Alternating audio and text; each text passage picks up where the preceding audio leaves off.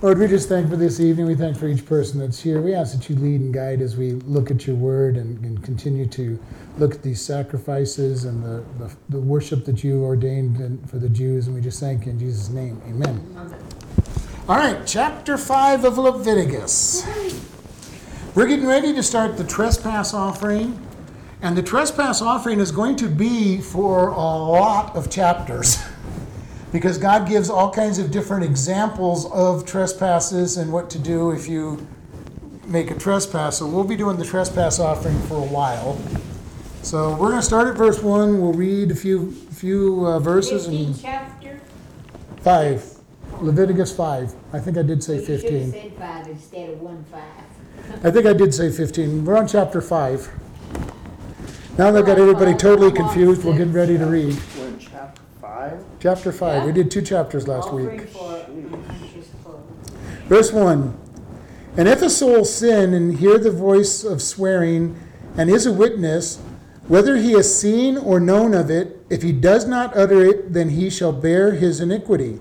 And if a soul touch any unclean thing, whether it be a carcass of an unclean beast or a carcass of an unclean cattle, or if the carcass of an unclean creeping thing, or if it be hidden from him, he also shall be unclean and guilty.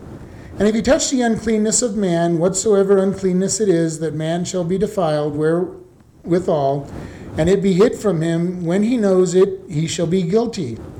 Or if a soul swear, pronouncing with his lips to do evil or to do good, whatsoever it is that a man shall pronounce with an oath, and it be hid from him, when he knoweth it, then he shall be guilty of one of these. And it shall be, when he shall be guilty of one of these things, that he shall confess that he has sinned in that thing. He shall bring a trespass offering unto the Lord for his sin, which he hath sinned, a female from the flock, a lamb or a she-kid of the goats, for a sin offering, and the priest shall make an atonement for him concerning his sin. And if he be not able to bring a lamb, then he shall bring for his trespass which he has committed 2 turtle doves or 2 young pigeons unto the Lord, one for a sin offering and the other for a burnt offering. And he shall bring them unto the priest, who shall offer that which is for the sin offering first, bring off his head from his neck, and it shall not divide it asunder. And he shall sprinkle the blood of the sin offering upon the side of the altar, and the rest of the blood shall be wrung out at the bottom of the altar. It is a sin offering. And he shall offer the second for a burnt offering, according to the manner of the priest shall make an atonement for him for his sin, which he hath sinned, and it shall be forgiven him. And one more for here. And if he is not able to bring 2 turtle doves or 2 young pigeons, then he shall bring, he that sinned shall bring for his offering a 10th part of an ephah of fine flour for a sin offering. He shall put no oil upon it, neither shall he put any frankincense thereon, for it is a sin offering.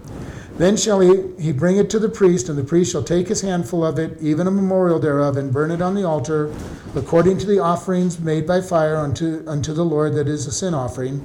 And the priest shall make an atonement for him as touching his sin, that he has sinned in these things, in one of these, and it shall be forgiven him, and the remnant shall be the priest as a meat offering. All right, we're going to stop there. Some of this might sound familiar because there's elements of burnt offerings and meal offerings that we're going to be looking at in the practice.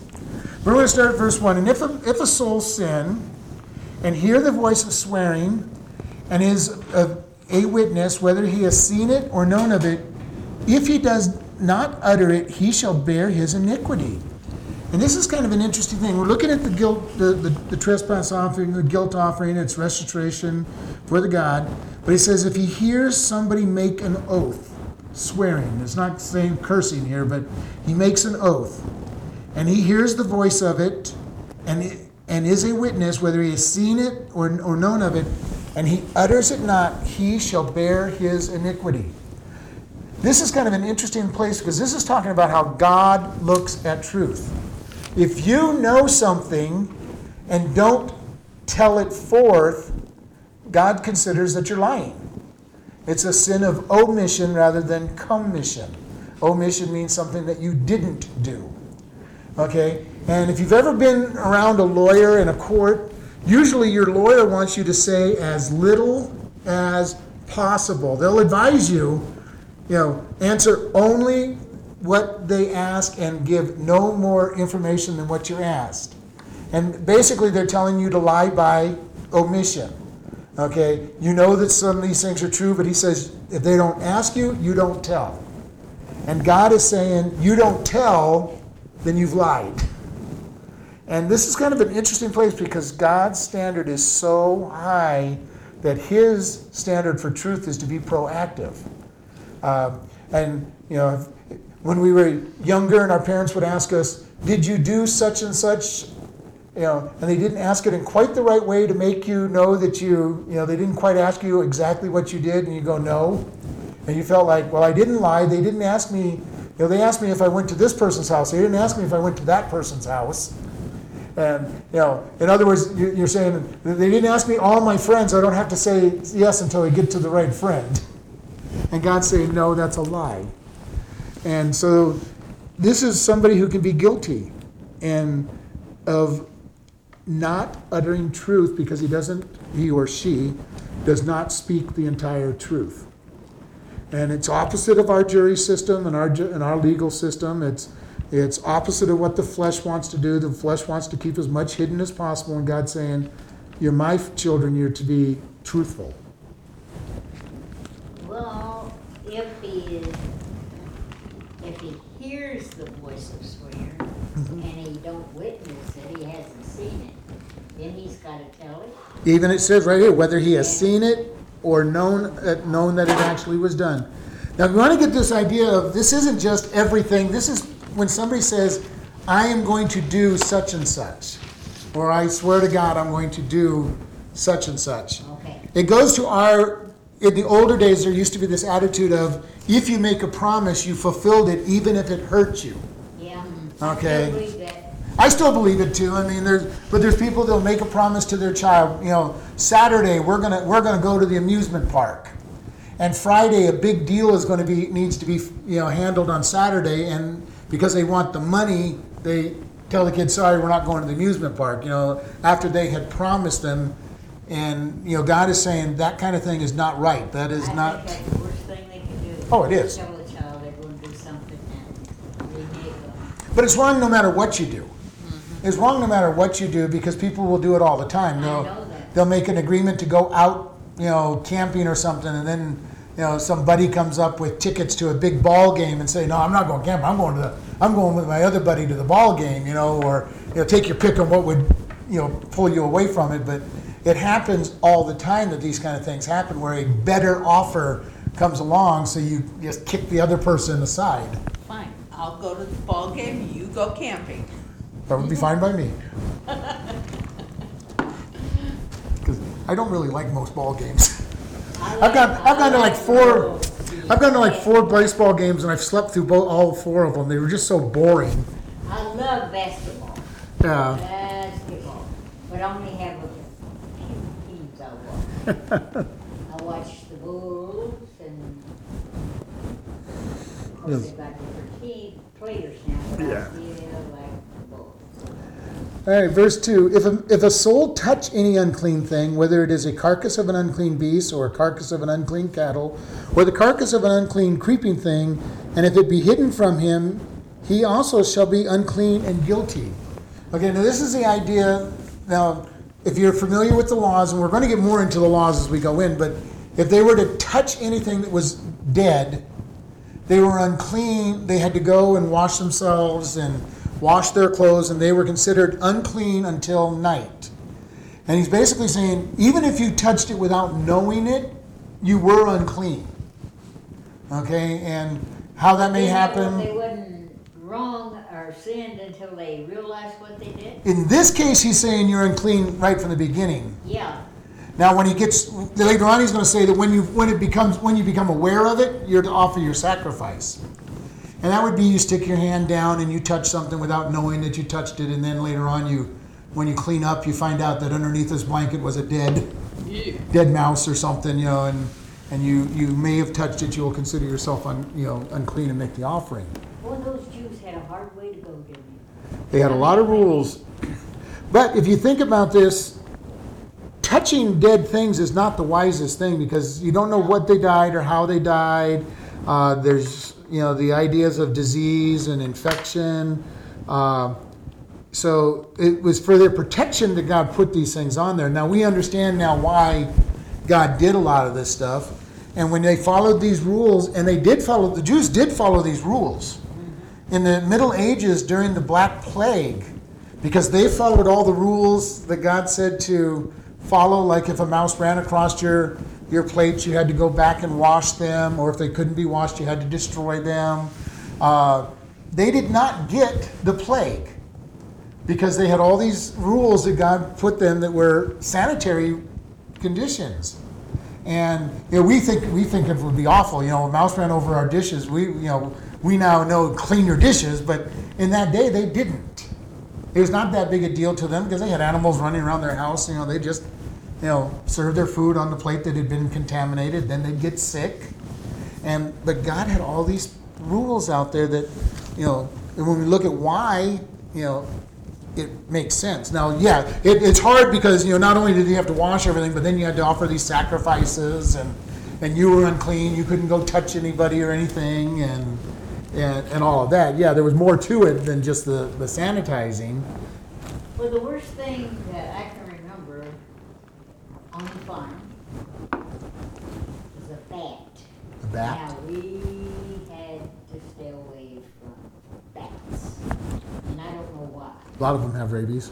But that was one thing we were not to try to catch or touch. If we caught one on the ground, we were not to touch it anymore. Yeah, they tend to bite, and a lot of times they have rabies. There was a bat. Yeah. And they're an unclean animal. And my grandfather hated pigeons because they were too messy in the barn. Yeah.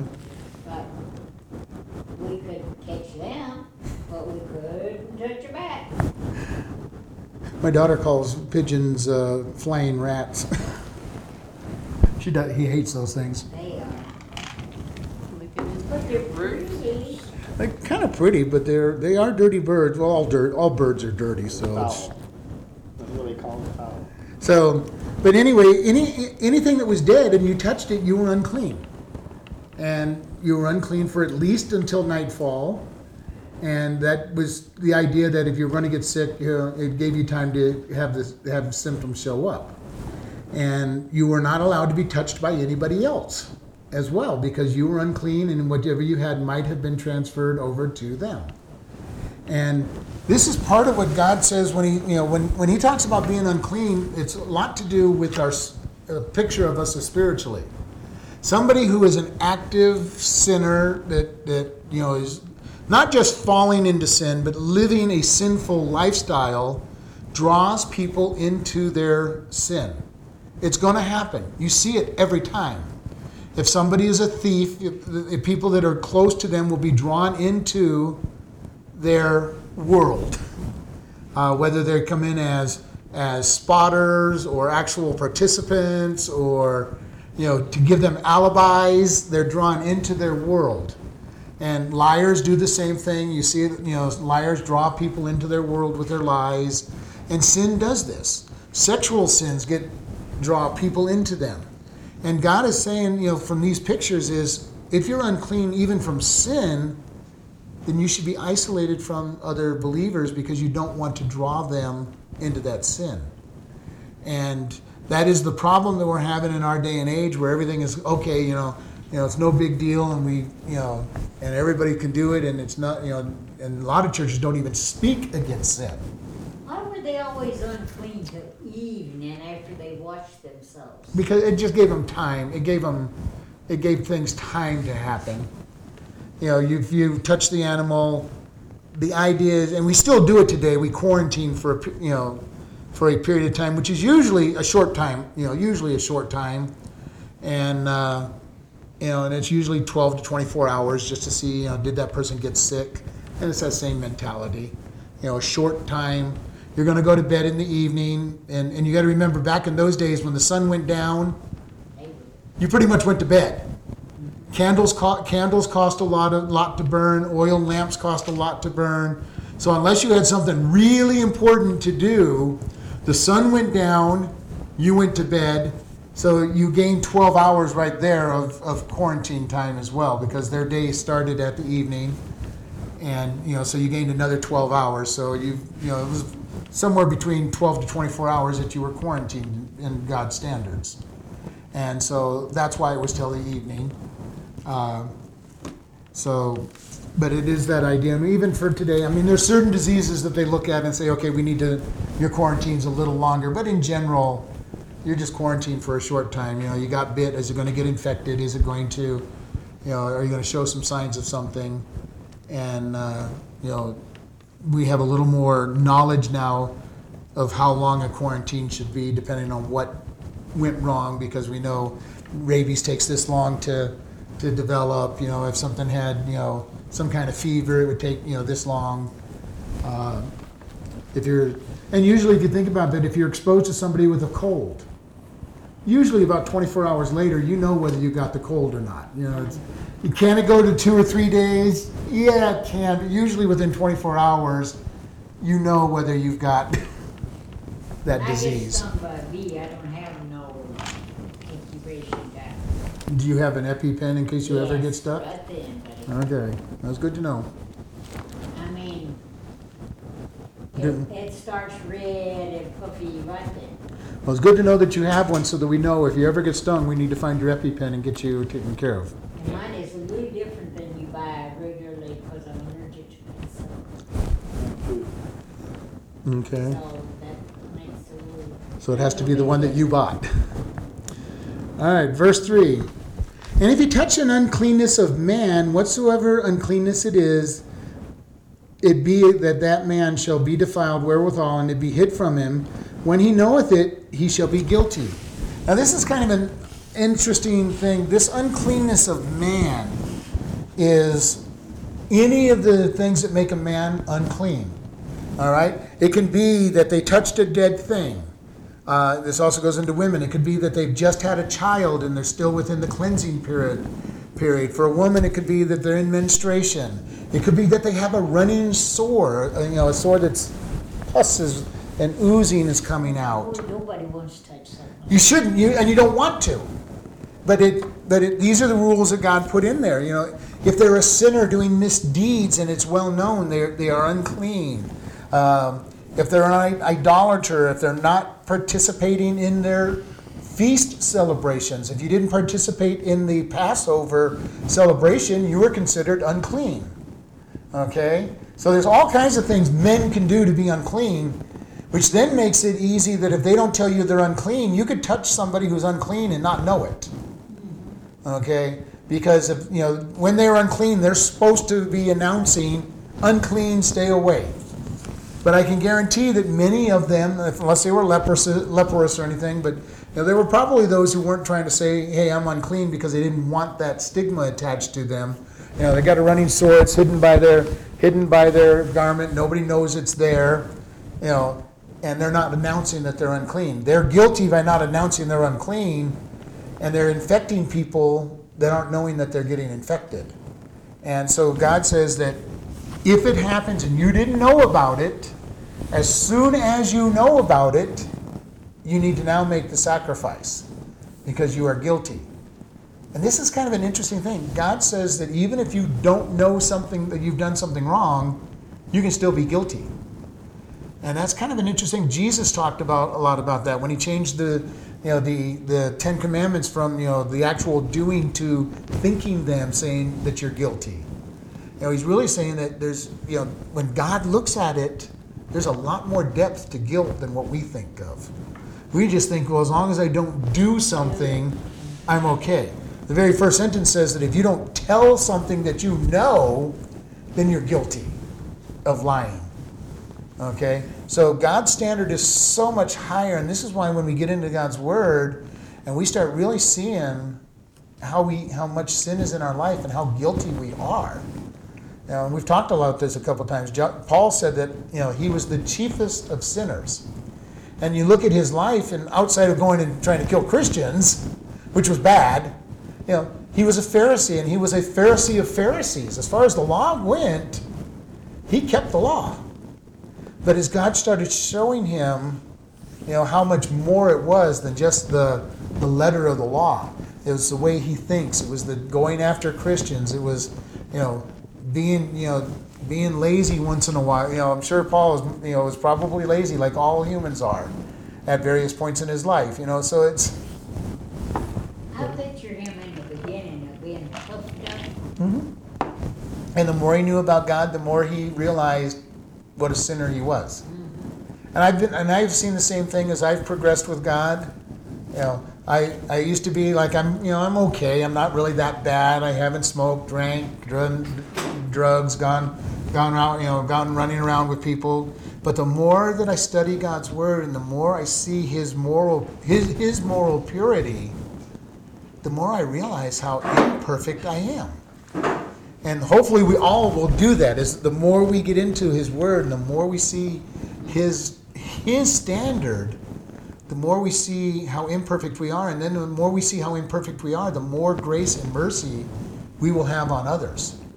Hopefully we don't drive into self-righteousness and say, oh, you're a sinner, stay away from me. Hopefully we start seeing, man, I am a really bad sinner, even so compared to some people I don't really appear, I know I'm a sinner. And then we reach out to other people and draw them up because we really start to understand none of us are good. And this is where we've got to get to the point. I hate when people say, why do bad things happen to good people? Because in God's eyes, there's no such thing as a good person. Because we're all sinners. We're all sinners. He looks at us as Christians because we're forgiven and sees his son. And he says, there's my perfect children. But it's not because of anything I have done or that we have done. It's because he's looking down and saying, they are clothed in Christ. They are submerged in my son. They are being changed by my son. They are perfect. And the thing about heaven, the world wants to say that good people go to heaven. And that is not a true statement. Good people don't go to heaven. Forgiven people go to heaven. All right? You can be the best person in the world, and as long as you've committed one sin, and you have, because the Bible tells us you have, you know, if all you did in your entire life was commit one sin, and nobody's that perfect, but if there was, that one sin would send them to hell. And they've got to understand that. And, you know, so it's amazing for us to, the more we get into God's word, the more we see his standard of perfection is necessary. Any comments before we move to verse 4? Verse 4.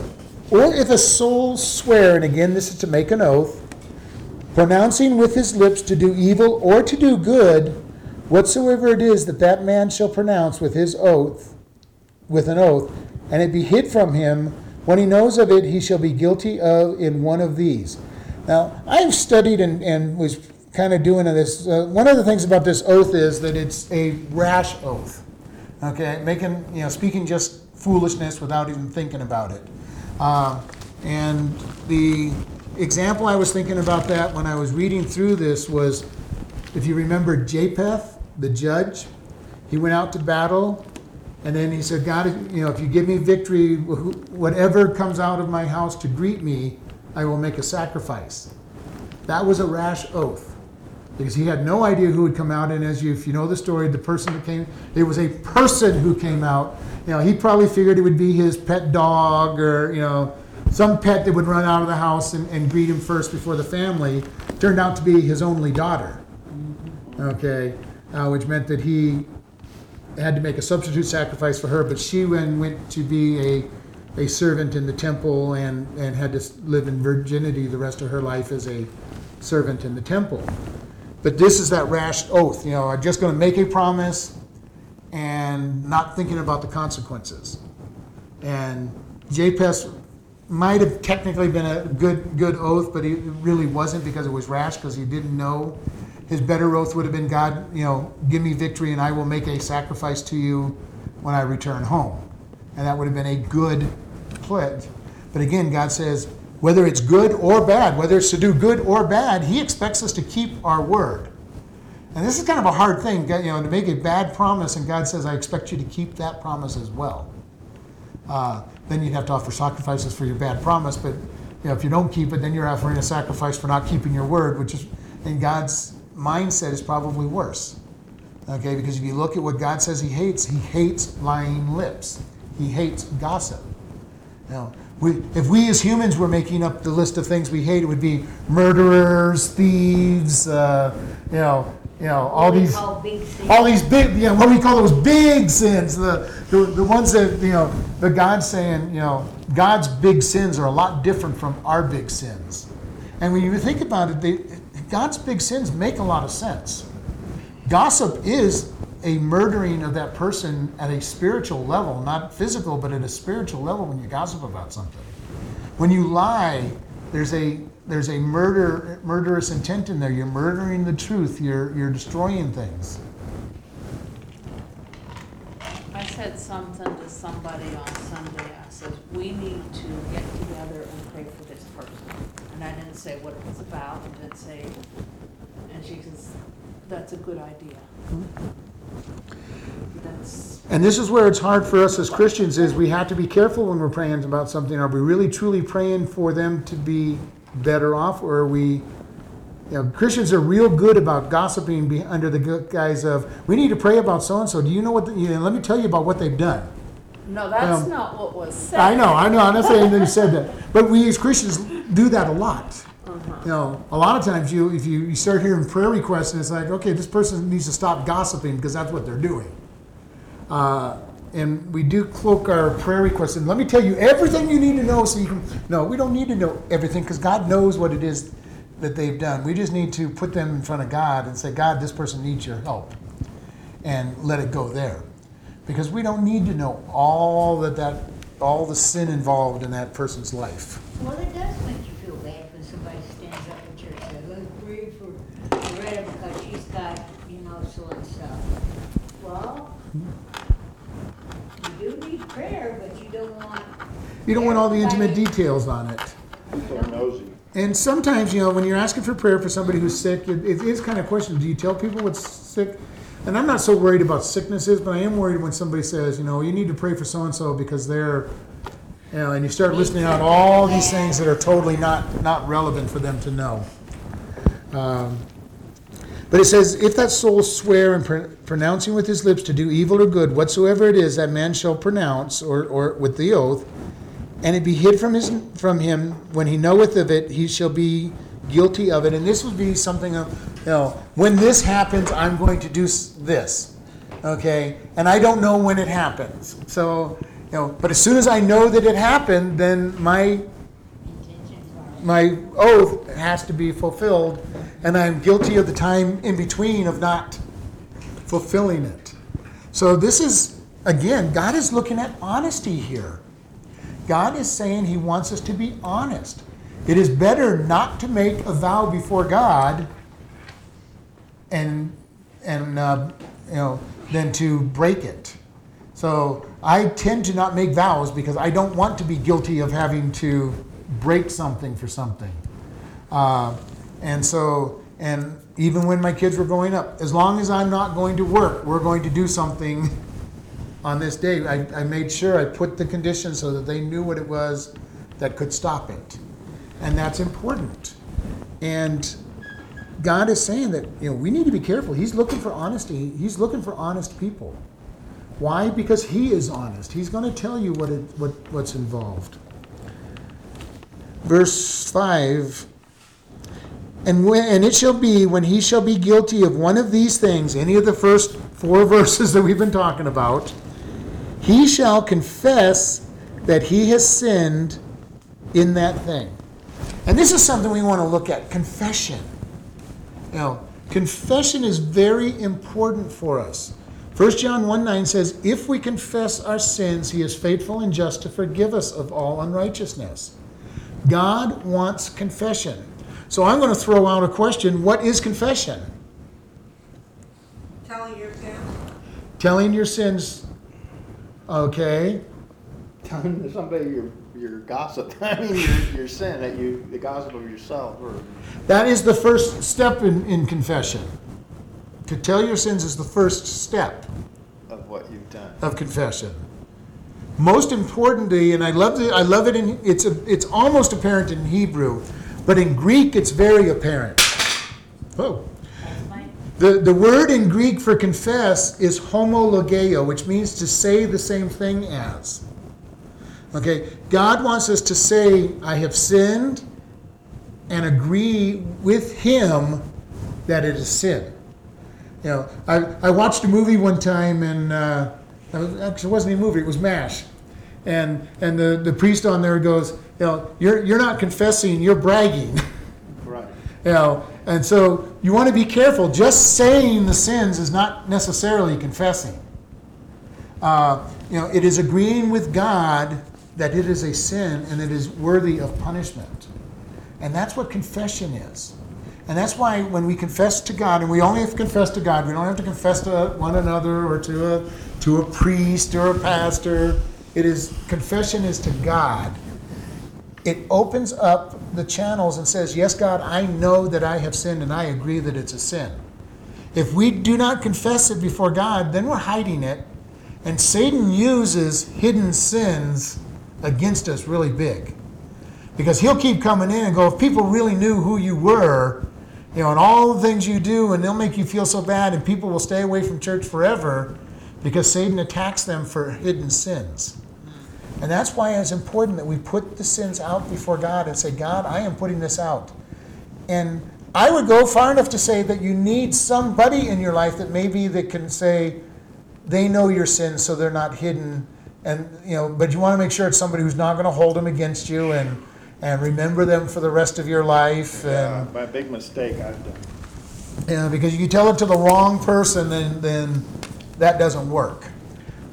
But you need to always talk to God about them.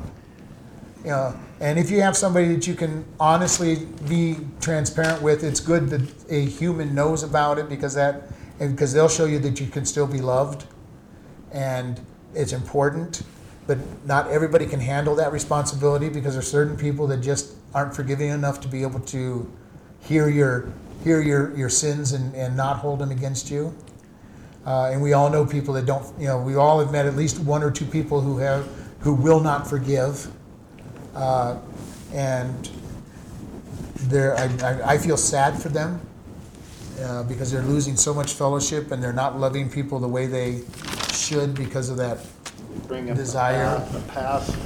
And the past is always brought up. Throw it in my face, and I have to hear about it for 20 years, 30 years ago, stuff that's happened 40 years ago. Just my language. You're not kidding. Remember what happened yesterday? And she's saying that my vocabulary isn't up to par. It should be a lot better for the education I've had. It doesn't matter. And it is what it is. Yeah, my vocabulary is not as proper as it should. Well, dang. Whatever. It's just an example of. But see, you got to be careful not to let them put you down and let you get yourself wrapped up in that either. So no, because you know what? I say the stupidest things sometimes, and I know that I shouldn't do that, but I do this to aggravate, and that's wrong. And I've been trying to. Not do that so much. Yeah, that's it. But I know, you know, and I can say some rather dumb things. We all can. Mm-hmm. And the most important thing that we want to do is be careful, because when we let somebody who's unforgiving about something we've done, you know, affect us, we're giving them a lot of power that they don't deserve. All we can do is try to do our best to say, you know, would you please forgive me, and just leave it at that, because it's in their ballpark. Because there are some people that aren't going to forgive you, and there's people that are going to forgive you, and then there's some people that forgive you even before you've asked, and when you remind them that, you know, that you think you've done something wrong to them, they're going to look at you, and usually they've learned to just say, I forgive you, even though they don't remember it. And I'm real big about that, and people will come up and say, forgive me, I did something to you, you know, weeks ago or months ago, and I kind of, okay, and I've learned to just say, all right, I forgive you, because I usually don't remember what they're talking about. You know, because that is just how I think. But the important thing is that we don't let people control us, because God doesn't want to let them have that control. But Satan will try to use them to get under us and bring us down. because of that unforgiveness. And you just said something that I just realized. This one person is down control. Yeah. That is what the purpose of unforgiveness is for trying to control. They want to control you with their unforgiveness. And so we need to just say, God, it's in your hands. I can't control their unforgiveness, and go forward from there. They call me every morning. Watch your book. I saw smoke coming out of your chimney. I saw you outside. What was you doing? And I try to laugh this off, but sometimes I don't even... Yeah. I don't know how to handle this. So I am lit, and it just pulled me right into... Yeah, and it's not easy. I'm going to tell you, it's not easy to ignore people that are not being forgiven, especially if you want to have a relationship with them. It's easy to ignore them if you don't care whether you have a relationship with them or not. But if it's somebody who you'd like to have a relationship and, you know, and they're not forgiving, it's hard to not let them control you, but you can't let them control you. Escalates to a screaming, yelling session. Well, you never should let that happen. Well, it does. Well, this person will scream and yell at me. They just know every move I make. Yeah. Mm-hmm. I call it hovering. Yeah. Will they hover you and watch every move you make? Yeah. I told her I was going to give me a boyfriend. That bothers me. Now that's wrong. Yeah, just tell them God's got you well under control. So I know it's hard. It is hard to deal with some of those people that want to. And I don't want to be nasty, really nasty. And I'm trying to figure out how I can do this nice and Christian life. Unfortunately, sometimes. You just have to be blunt, saying, I'm not worried about what you think, and leave it at that, because the more you want that relationship, the more control they can have over you. If you're willing to sacrifice that you know, your side of that relationship until they get right with God, and see, I don't have a whole lot of problem because I'm willing to sacrifice just about every relationship because. You know, I'm not going to let somebody have that kind of control over me. But that's partially because of how I was raised. I was a new kid everywhere I ever was at, so I just got to a place where I didn't care about people that much because I wasn't going to be there next year. It's a little harder nowadays that I stay around places longer, but in my younger days when I started forming these attitudes, I was going to be, you know, you didn't like me, so what? I'm not going to be here. In 12 months, I'm not going to be here. Yeah. I said I thought I just got that way when I got old. But, you know, it doesn't bother me if they like me. Yeah. Now, I will say I prefer to be liked. I like to be liked, but it doesn't hurt my feelings. You don't do something to somebody and they don't like you or they feel like you're not. It doesn't bother me. When I was a manager, it served me real well. I don't like you. I'm not here to be liked. You know, that was my attitude. You know, yeah, it was like, here for popularity. You know, I'm here to get a job done. It doesn't matter, you know, whether you like me or not. You know, and that was where my personality came out real big for those years. You know, because it didn't matter to me at all. Nowadays, I'd like to be a little more liked as a pastor. I'd like to be liked a little more than the past days. But it is important that we don't let people control us because God doesn't want them to have that much, you know, He is the only one that should be controlling us. And sometimes it is hidden sin and, you know, the people are going to try to say, well, and that's got to be it. If they're not going to be unforgiven, they feel they've got something over you that if others knew about, you know, that you would have a hard time. So sometimes what you do is you cut them off at the pass and you just let other people know what it is that they've got over you and you shortcut it. You know, because now they can't tell it because it's been told and their power is broken. Now the problem there is if it's something so bad you don't want people to know, you may have a problem. And it's really bad if they've got something that's not even real. And there's lots of times that people are angry about something that's not even real. And we see that a lot of times when somebody's mad at somebody for 30 or 40 years and you know, they're mad because they said something mean to them 30 years ago, and the person doesn't even realize they said something mean. You know, they're not being affected at all by this person being mad at them, and this person has just built up all these, you know, this person said such and such. And usually what that is also curtails is you assign a motive. You know, they said this because this is what they were thinking. Well, you don't know what they were thinking, so you don't. You've got to drop that next part. You know, you've got to drop that part of assigning the motive because you don't know what they were thinking. And I've heard people tell me this. Well, I know what they really meant. They said this, but I know that they really meant this. Well, how do you know? Well, I've known them for years. I know that that's what they meant. No, you don't know anything, and you're assigning a motive, and you will be angry with that person for no reason.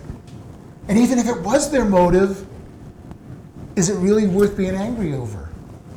You know, when Jesus told the disciples that you are to love your neighbors and forgive others, you know, Peter came up with this real great idea. You know, 7 times, you know, do we forgive him 7 times? And he figured he was being magnanimous. That was more than what God ever said in the scriptures. You know, in God's word, it was 2 or 3 times in revenge time. You know, and so Peter's feeling like, I'm being really generous. God, if I forgive him 7 times, that's the number for completion, right? That's the perfect number. That's a good number of forgiveness. And what was Jesus' answer? 70 times 7, and he didn't mean 490 times. He just said, keep going. It was an idiom that just said, don't count. You know, and this is important for us, to be able to forgive people even when they're trying to hold something against us, even when they're trying to bring us down for whatever reason. What was the number? 7 times 700 or 70 times 7? Oh, 70 times 7. Or 490 times. And it wasn't meaning 490 times. It was just meant keep going. You thought 70. You thought 7 was good. I want you to go 70 times 7. You know.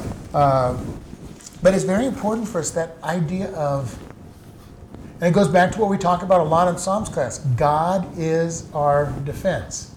Mm-hmm. And if he's my defense, I'm really not caring what people are doing or saying, because it's his business to protect me. And this is important for us. This is where a lot of our victory comes in, when we can just sit back and say, God, I'm trusting you.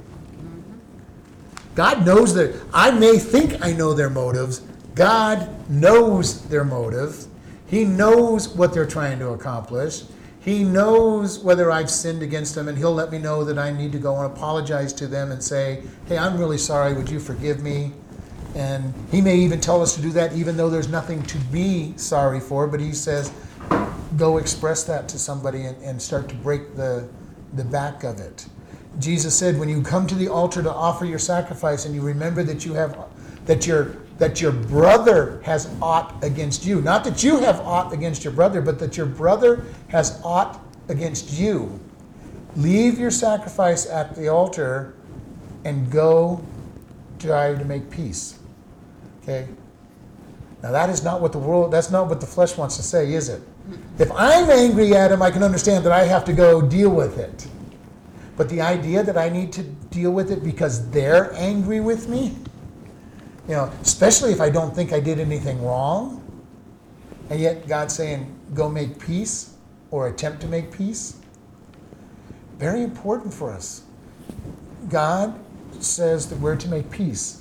He sent his son to make peace with us, even though he was not guilty of the breach that we had. We were guilty. And he sent his son to be the peacemaker. And he expects us to do the same thing. To be able to say, I'm sorry, I didn't mean to offend you. It's very powerful. It's a very powerful. You can't don't overuse it, don't pretend, because if you go to somebody and just say the words, I'm sorry, it's just like when you send your kid, you go apologize to your brother for hitting them. I'm sorry. I'm sorry I offended you. Under the breath, they said, I'm going to get you. Yeah, wait till later. I'm going to get back because I had to say I'm sorry. I'm going to get back at you. that enforced apology did not work. So if we don't mean it, it is better not to do it than to go do it and not mean it. And people know the difference. People know when people are being truthful in what they're saying. When somebody says, I'm sorry, and they know that you're just saying it because you feel obligated to say you're sorry, they know that that's what you mean. If they don't feel the love behind it, then they're going to know that it's not right. And we've talked about this at various times. The old preacher's joke, two guys trying to get the same job, both talking about hell. One gets a job, one doesn't. And the one who didn't get it was the better preacher, had all the details and the history. So he went to the people and go, well, why did he get it and not me? He goes, when he spoke about it, it was obvious he didn't want people to go there. When you spoke about it, we felt like you wanted people to go there. Okay. He was just telling them how it was. He was telling it how it was, and it was almost that attitude of, I don't care if you go there, it doesn't. And the other guy was, I don't want anybody to go there, And this is what this is where we're at. Are we truly wanting to see God lifted up and people brought to Him? If we are, then that's going to come across in our attitude. It's going to come across in the desire to say nobody should want to go to hell. And if we truly understood the awfulness of hell, we wouldn't want anybody to go there. And I guarantee you, if you really start to understand the awfulness of hell, eternity being punished, and not just being punished, literally being the worst punishments you can think of for eternity. Even Hitler, who was as bad as he was, doesn't deserve to go there for eternity. Hell was not... Say, hell is here on earth. Yeah. They don't know what it is. They don't know what it is. Most Christians don't know really what hell's all about. But by the flip side, we also don't know what heaven's all about. Heaven is so much more than anything I can think of, and hell is so much worse than anything I can think of. Now, I will, and I have said this, that for the person headed to hell... This earth is as close to heaven as they're ever going to get. They're going to be looking back at this earth in such longing, saying, I wish I was back on earth. As bad as it was, they're going to be looking at it as heaven. And for us as Christians, this is as close to hell as we're going to get. And it's nowhere close to hell. But we'll look back and we're going to say, boy, I'm so glad I'm not on earth anymore. All that bad and corruption and trouble. I'm so glad I'm not there. And I'm not, when I say that, I'm not saying that it really is either one, but when in comparison to what they're going to, where you will spend eternity, it will look either like, if you're in hell, it will look like heaven. You're going to wish that you were there, and from heaven we're going to say, man, I'm so glad I'm no longer there. All the bad, all the evil, all the stuff that was going on, I'm so glad I'm not there. And so it's very important that we learn the part on here. All right, verse 6, let's get into the actual trespass offering. He shall bring his trespass offering unto the Lord for his sin which he has sinned. A female of the flock, a lamb, or a she-kid of the goats for a sin offering, and the priest shall make an atonement for him concerning his sin. We want to flip back to Leviticus 1:4 for just a moment, because this is where we were talked about the burnt offerings. And he shall put his hands on the head of the burnt offering, and it shall be accepted for him to make an atonement for him. Okay? The burnt offering. And what we're going to see as we get into this trespass offering, there is a lot of the elements of the trespass offering that go back to the voluntary offerings. Does anybody remember the voluntary offerings that we've been talking about? Sure, you want it. Huh? You do it out of your own free will. Yeah, but do you remember what the three voluntary ones were? The meat offering. The meat offering, or the meal offering, the offering of your produce. The burnt offering, which was the picture of total commitment to God, and then what was the other one? Chapter 3. Did anybody write notes on there? Meat, fruit. It was the one where you offered God the oblation of food again. and it was to be showing communion with God. It was the one that you got part of the food and God got part of the food. Remember that offering? Is that peace offering? Peace offering, there you go. The peace offering, and the peace offering was a communion with God. There's one pastor I heard talk about it was like a picnic. You brought in this great big bullock. God got the liver and the fat and the kidneys and then the right shoulder cut against the backbone was lifted up and waved to God, and then that was given to the priest, and that was the priest part of it. And then you got to take the rest of the carcass home, and depending on what level you were offering at, you were able to eat it for 2 or 3 days, and at the end of 3 days or 2 days, depending on the reason for it, you burned anything left. So it was a and I kind of like the guy's idea. It was a picnic with God. It was a communion time. God got his portion of food that was burnt on it. The priest got their portion, and then you got basically the lion's share. Is that the heave offering? That was part of the heave offering. Yes, when you read about the heave offering, that's part of the peace offering, where they take the part that's going to go to the priest and they lift it up, saying, "God, this is the sacrifice," and then it goes to the priest. The priests got most of their meat from these offerings, okay? And remember, on the burnt offering, what part of the burnt offering did the priest get? Does anybody remember? Liver, kidneys.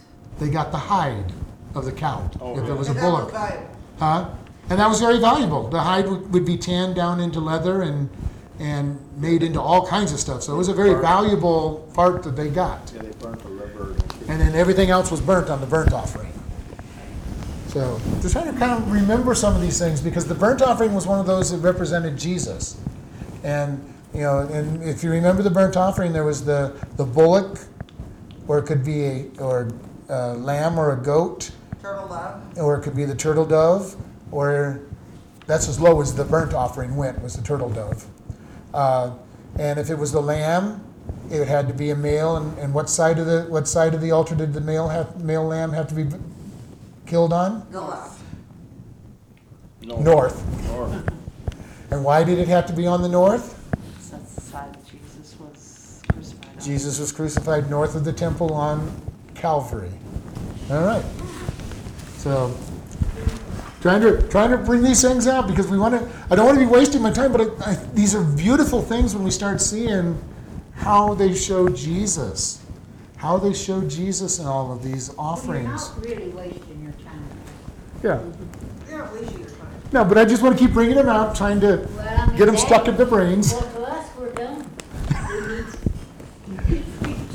Some of these I only remember because I've studied them so much. So you've got the notes right there. Well, I've also got notes in my Bible too, but but I've studied these over 40 years. I've studied these over and over again. But even I have to refresh my mind when I do Leviticus. I have to refresh my mind over all these offerings and how do they picture Jesus and all of this. But this offering for the trespass is for atonement. And what does atonement mean? At one mint, to make one. A little more than at one mint, but that's a good way to remember the gist of it. It is really to make yourself perfect so that you are able to fellowship with God. But at one mint is you start there as long as you know that it's deeper. All right. And we got 5 minutes. Let's talk about verse 7. And if it not be able to bring a lamb, he shall bring for his trespass, which he has committed, 2 turtle doves, or 2 young pigeons unto the Lord for a sin offering and for a burnt offering. Okay, so we're getting into the burnt offering, the total commitment to God, and the sin offering, which they put their hand on the animal, confessed their sins, and that animal was killed and split between God and the priest. And these turtle doves or pigeons, it's hard to believe that somebody couldn't bring a turtle dove or pigeon, but God actually makes provision for those who couldn't get a turtle dove or a pigeon. And that is the flour.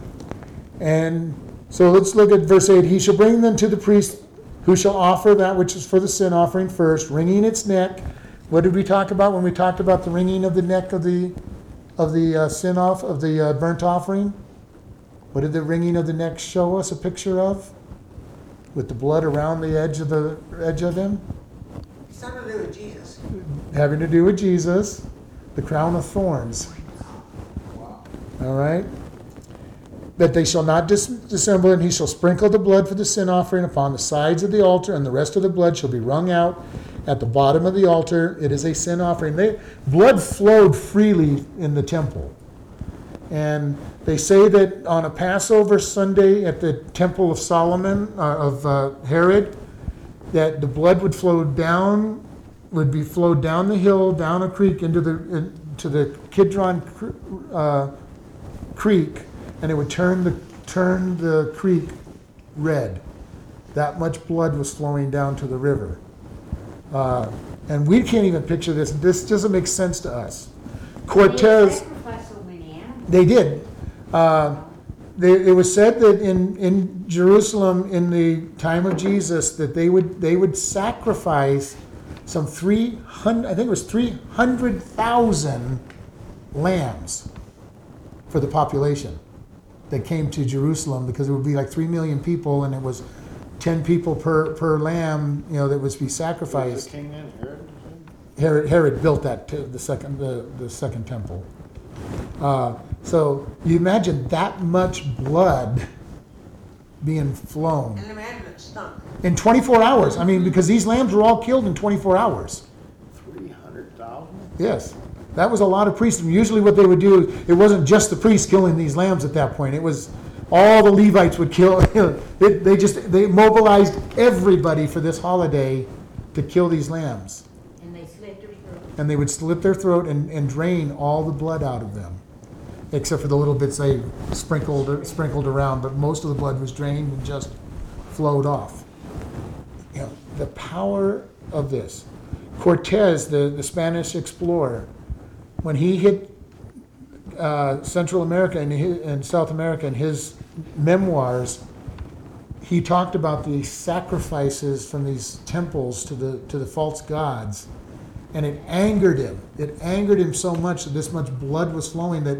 He was supposed to go there with good intentions. He went there with good intentions to preach the gospel, and he got angered, and he just slaughtered people because he was just so angry about the blood and the sacrifices. And this is in his memoirs. It's a sad story. He went there with good intentions to bring the gospel with the missionary, with the priest, and then he ended up destroying people because he just got so angry at the sacrifice. Then they sacrificed humans. They were also sacrificing humans and everything, but but in this case, it's like God says, here's your sin offering and here is your burnt offering. And then the last step, we're just going to look at the last step on this, verse 11. And if he be not able to bring 2 turtle doves or 2 young pigeons, then he that is sinned shall bring for his offering 1/10 part of an ephah of fine flour for a sin offering, and he shall put no oil on it, neither shall he put any frankincense thereon, for it is a sin offering. Now an ephah is approximately 3 gallons of oil, or 3 gallons, or it is about a eighth of a bushel, if you know any of those measurements. So I tried to bring it down to different things. So the amount that they were offering is about 0.6 of a gallon. So just over 1/2 gallon worth of flour, or one 80th of a bushel. It's a very little part of a bushel, or about 2.4 quarts of flour. Now this fine flour, who remembers what we discussed this fine flour? Does anybody remember what this fine flour was? Yeah. Like cornstarch. It ends up being like cornstarch. You did a lot of work for this fine flour. Okay, in regular flour, you took all the husks and the stems, but you left the outer part of the wheat berry, and you crushed the wheat berry and the outside husk of it, and you just ground it down, and it's like what we consider the whole wheat flour. And we're talking about the true whole wheat flour. You made bread or cake out of this stuff, and it weighed a lot. This flour was that you actually took the time to crack the wheat, take just the little tiny nut kernel of it, and you were making very pure flour. So if you weren't able to do any of these other things, anybody had access to wheat, because all you had to do was go to the fields, and the corners of the fields weren't going to be, you know, and do some gleaning, and you could have some wheat. Then you'd have to take the time to, you know. So this is really a lot of work to get this flour, because it isn't just you get rid of the stems and, you know, and all of that, and shake off the chaff. You actually broke it up, you know. And for me, it's hard enough doing something like a sesame, doing a sunflower seed. I can't even imagine trying to sit there and crack all the weed and getting basically down to the wheat germ, you know, the very inside of it. But this was a precious flour that they were to bring. It took time. You know, you could make it yourself. It just took time, where you went out and you spent, you know, money to buy this good flour. And it had no oil in it. Okay, remember on the burnt offering, they're going to put oil in it. And what does oil represent? Holy Spirit. The Holy Spirit. Does anybody remember what we said the flour represented? The flour represents the flesh that has been totally crushed. Okay? It is from the ground. It is the flesh, and it's totally crushed. In the burnt offering, you added the Holy Spirit in it. You added the frankincense, which is the prayers and the incense of it. This one for the sin does not have the Holy Spirit in it, does not have the prayers. It is just the flesh that has been crushed being offered. And what they do is they just take a handful of it. The priest would take a handful of this offering, the flour, throw it on the fire. They got to keep the rest of the flour. And this flour was nicer in one sense, I guess, because they didn't have all the oil and everything in their flour. But they offered a memorial, and they kept the rest. All right? You know, Pastor, I can remember when Grandpa would take his corn to the mill and have it ground for cornmeal. They would be, there's two types of cornmeal, and I'm sitting here trying to think. One of them had husky stuff in them, they had this, and the other did, but I can't think of the name of this. I don't know the name of it, but it's the same picture we're having here of the wheat. I was thinking of this corn, and I cannot think of the name of the. Yeah, they didn't have the husky in it. Yeah, because they took away they actually had to crack it and get down into the germ for the better cornmeal.